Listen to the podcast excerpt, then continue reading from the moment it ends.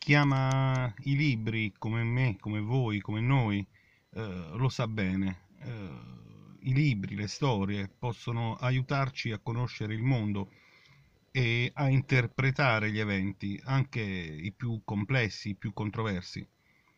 L'evento di questi giorni è quello che eh, sta eh, infiammando gli Stati Uniti. In questi giorni negli Stati Uniti divampa il fuoco di una protesta che è impossibile ignorare per la sua valenza storica, civile e umana. Eh, ci sono voci che si alzano da ogni angolo degli Stati Uniti e del mondo e dicono basta agli abusi, all'ingiustizia e alla discriminazione. Sono le voci di una storia collettiva che porta una ferita mai sanata. Eh, da parte nostra, oltre che supportarle come cittadini del mondo, vogliamo provare a sostenerle come possiamo e come sappiamo fare meglio, con i libri, con la lettura, leggendo e scrivendo. Quindi oggi mh, vorrei portare eh, a voi, eh, vorrei portarvi tra le pagine dei tanti scrittori che hanno raccontato l'identità nera in maniera viva, narrando le vicende, i dolori e le rivoluzioni di chi per troppo tempo non è stato padrone della propria libertà e del proprio futuro. Uh, sono libri necessari come una bussola. Il nord è sempre lì, è lì davanti a noi e purtroppo abbiamo ancora tanta strada da fare.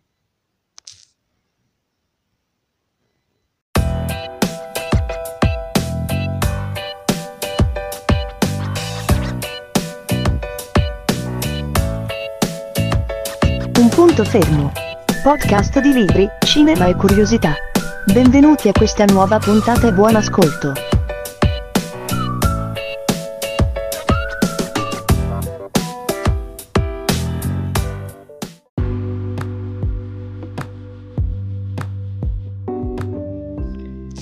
primo libro che eh, consiglio è un libro che sicuramente già conoscete e avete letto, comunque è eh, necessario quasi inserirlo all'inizio di questa mia solita lista. È eh, Il buio oltre la siepe di Harper Lee, pubblicato da Feltrinelli, di cui abbiamo già eh, parlato, citato più volte in, eh, in altre puntate. Perché? questo romanzo, perché è il romanzo che rappresenta il simbolo quasi della lotta al razzismo, alla segregazione della popolazione afroamericana negli States. È il libro che costituisce la lettura migliore per avvicinarsi alla causa che è tornata purtroppo alla ribalta in questi giorni. Il Black Lives Matter è il figlio della protesta nera iniziata negli anni 60, nel 63 con Martin Luther King che pronuncia proprio allora il suo discorso famoso al Lincoln Memorial. Eh, un discorso che dà voce a milioni di afroamericani, a centinaia di anni di schiavitù e subordinazione. Proprio tre anni prima Harper Lee ci racconta la storia di un uomo nobile, l'avvocato Atticus Finch, eh, alle prese con la difesa legale del giovane Tom nella Alabama razzista degli anni 30. Nello stesso anno, sempre il 1960, viene emanato negli Stati Uniti il Civil Rights Act che riconosce il diritto di voto agli afroamericani. In realtà eh, questa è eh, a tutti gli effetti una vittoria di Pirro per eh, il movimento per i diritti civili, eh, poiché una norma tanto attesa era di fatto disapplicata in molti paesi del sud degli Stati Uniti una vittoria di Pirro se si pensa che oggi, 60 anni dopo, l'America torna in piazza contro la brutalità della polizia e la questione razziale.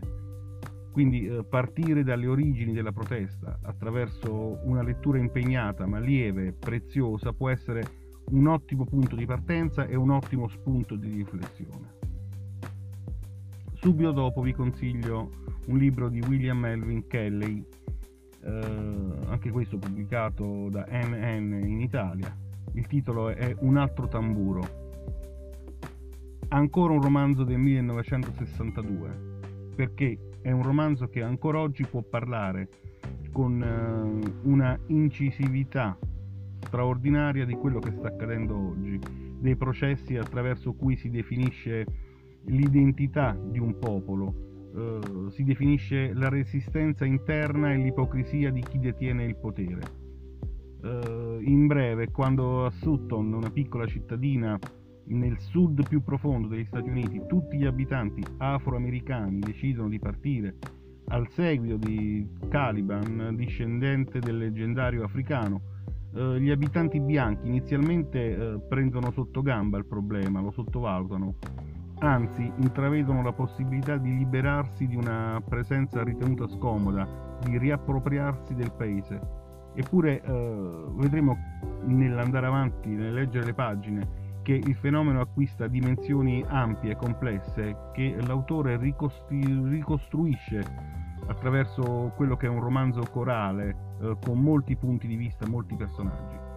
Lo scenario che si delinea è quello di una rivoluzione naturale, necessaria, che nasce dalla volontà di rivendicare fortemente la libertà, una libertà che dovrebbe essere un diritto imprescindibile e invece eh, ancora oggi è troppo spesso negata.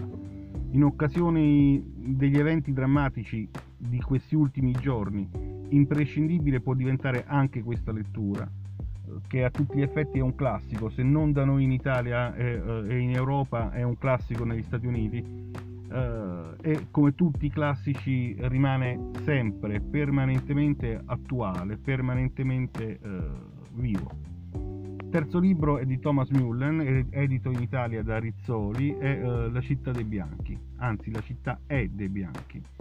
È un libro praticamente perfetto per questi giorni di fuoco e protesta. Uh, è un libro che parla delle stesse ferite che si vedono ancora oggi sul volto dell'America. Mullen ci porta nel 1948 ad Atlanta, uh, quando la città è in piena espansione nella quale arrivarono in massa eh, afroamericani provenienti dai sobborghi e dalle campagne. E con loro arrivò anche il razzismo e la segregazione di interi quartieri, tutti neri. In quell'anno passato la storia, per la prima volta, venne concesso ad otto afroamericani di arruolarsi nelle forze di polizia proprio per pattugliare questi quartieri neri della città uh, il libro, il romanzo ha uh, il ritmo quasi di, un, di una serie tv, uh, di quelle dure, pesanti, serie, racconta con brutalità tutta la brutalità di questo momento, di questo passaggio, tutte le ingiustizie di cui gli afroamericani furono vittime all'epoca, praticamente racconta una guerra mai finita. Subito dopo vi consiglio ancora da Mondadori di Colson Whitehead eh, I ragazzi della Nickel. Questo è un po' difficile da trovare, ma eh, è recentissimo. Eh, ha vinto il Pulitzer per la fiction del 2020 ed è l'ennesima validissima prova di Whitehead come narratore dell'America. È un libro potente quasi giornalistico, saggistico, che esplora uno dei tanti angoli bui della storia degli Stati Uniti. Uh, il personaggio principale, quello che uh, racconta la vicenda attraverso il suo sguardo, è un giovane afroamericano, naturalmente, Elwood. E attraverso lo sguardo di Elwood facciamo il nostro ingresso al Nickel, che è un riformatorio uh, in cui a tutti gli effetti vigono delle leggi di Jim Crow, l'altro personaggio, purtroppo, eh, dove i meno fortunati vengono rinchiusi per impedire a tutti gli effetti di avere un futuro. Quindi più che un riformatorio è un carcere mortale. Sempre Rizzoli eh, ci presenta di eh, James Annam negli ultimi anni, ultima fermata Delicious da qualche parte è ambientato, in uno stato del Sud America, che forse potrebbe essere la Florida o la Louisiana, comunque non è definito, c'è un pulmino sgangherato che si aggira per le periferie. Uh, cosa fa? Va uh, raccattando neri che hanno smesso di sperare, tossici, prostitute, donne che lavorano in strada senza tetto. Uh, questo è il polmino della Delicious Food, eh, che è un'impresa agricola che promette a questa gente un lavoro, a questa gente promette oltre al lavoro una, una nuova vita, ma in realtà poi li condanna schiavi, alla schiavitù, al lavoro quasi mortale, quasi alla morte. È un romanzo che descrive in maniera mh, nuova il paese del Ku Klux Klan, in cui la gente spariva davvero nel nulla. È lo stesso paese che ancora oggi eh, ai neri vieta di sognare in grande di vivere con dignità. Eh, spesso però noi parliamo solo di neri, in realtà eh, non è un problema solo dei neri, non è un problema soltanto dei neri, è un problema di quasi tutte le minoranze, quella latina, quella cinese e anche in realtà eh, quella europea non integrata al 100%.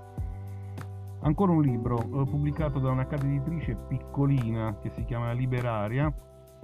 L'autore è uh, Jill Scott Aaron. Il titolo è L'ultima, l'ultima vacanza. Uh, Scott Aaron è un musicista di jazz, è uno scrittore, è un attivista per i diritti del popolo nero e questa è la storia di un uomo, appunto un afroamericano, fatta di sacrifici e di riscatto. E anche qualcosa in più, naturalmente, è lo spaccato dell'America in cui quest'uomo ha vissuto, eh, lo spaccato degli anni 60 fino agli anni 80. E sono le persone che hanno creduto nel suo talento, eh, dalla famiglia con la nonna eh, fino anche ai bianchi eh, è la storia dell'arrivo a New York e del timore di esserne sbranato.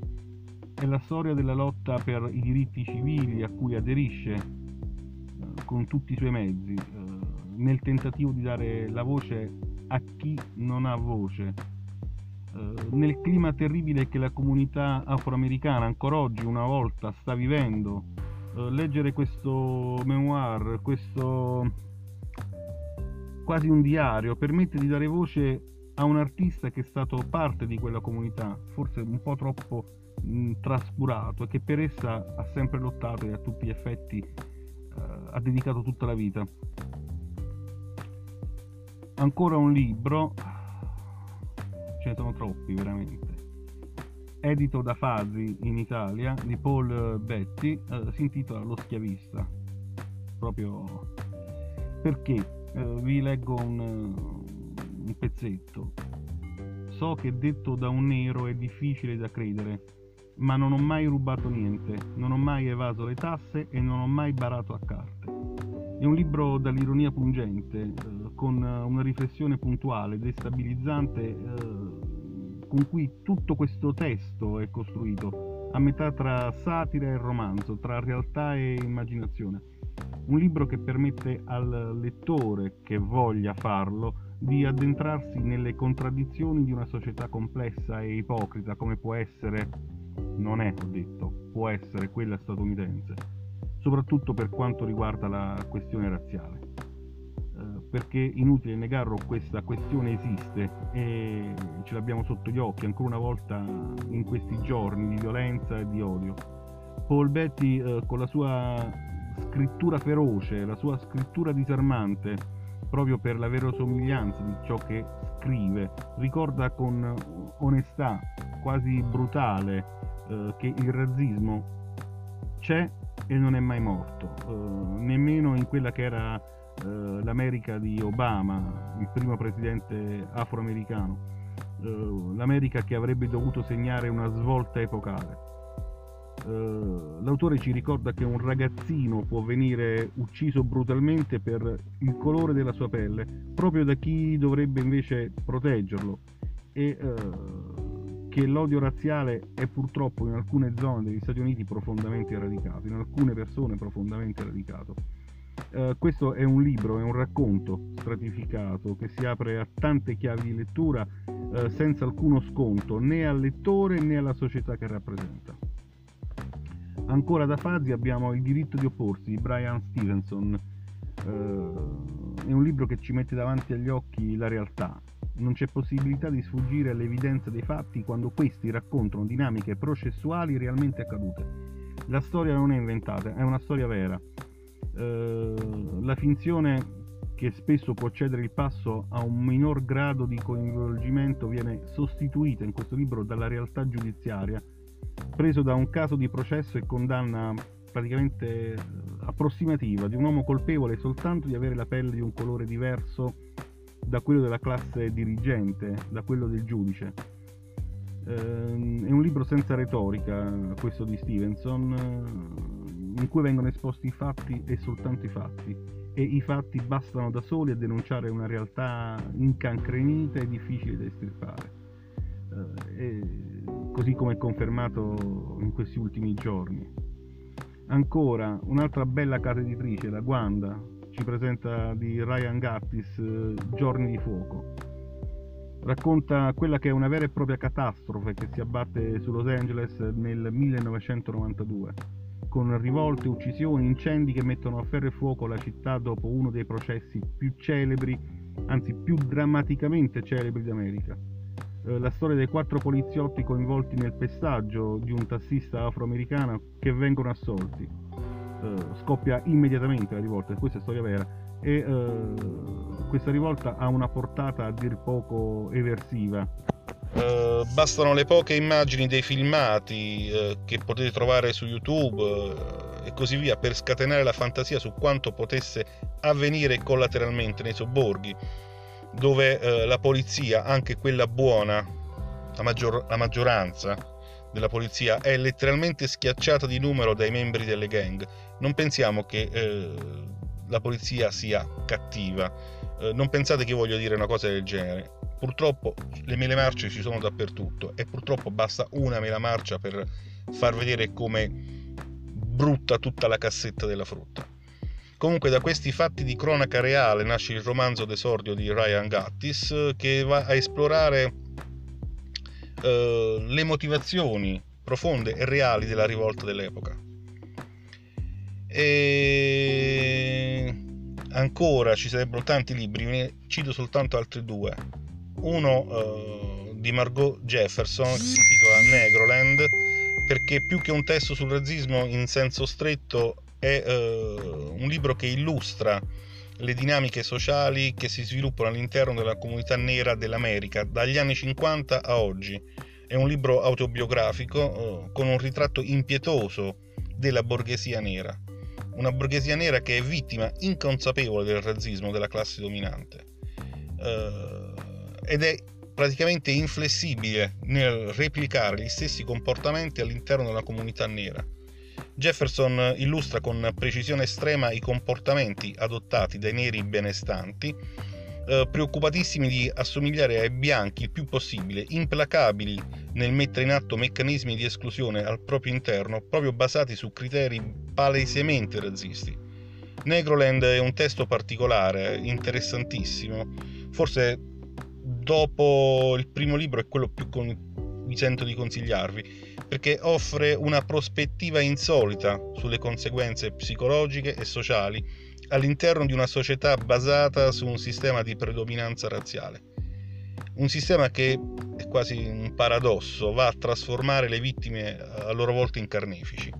Ultimo, e poi mi fermo qui, The Fig Tree di Arnold Zabel, eh, pubblicato da una casa editrice eh, Tex Publishing statunitense. Non so a dire la verità se è stato tradotto in italiano, eh, però lo trovate facilmente. The Fig Tree sarebbe l'albero del fico. Uh, perché uh, dice l'autore non c'è tempo per la poesia quando deve essere costruita una nuova vita. Arnold Zabel è uno scrittore davvero meraviglioso, affascinante eh, che affascina per la sua sensibilità estrema, per il narrato carico, emotivo. Questo è un romanzo che parla di migrazioni, parla di lontananza, parla di ricollocamenti e nuovi inizi. Eventi già difficili eh, di per sé, ma difficilissimi quando avvengono in contesti dove non c'è l'accoglienza, dove tu sei sempre il diverso e quindi condannato a rimanere tale per generazioni e generazioni secondo meccanismi immutabili che si perpetuano con precisione drammatica, indipendentemente dai passi evolutivi che si susseguono o che dovrebbero perse- susseguirsi. E dopo tutta questa lista di libri, bon, buonanotte.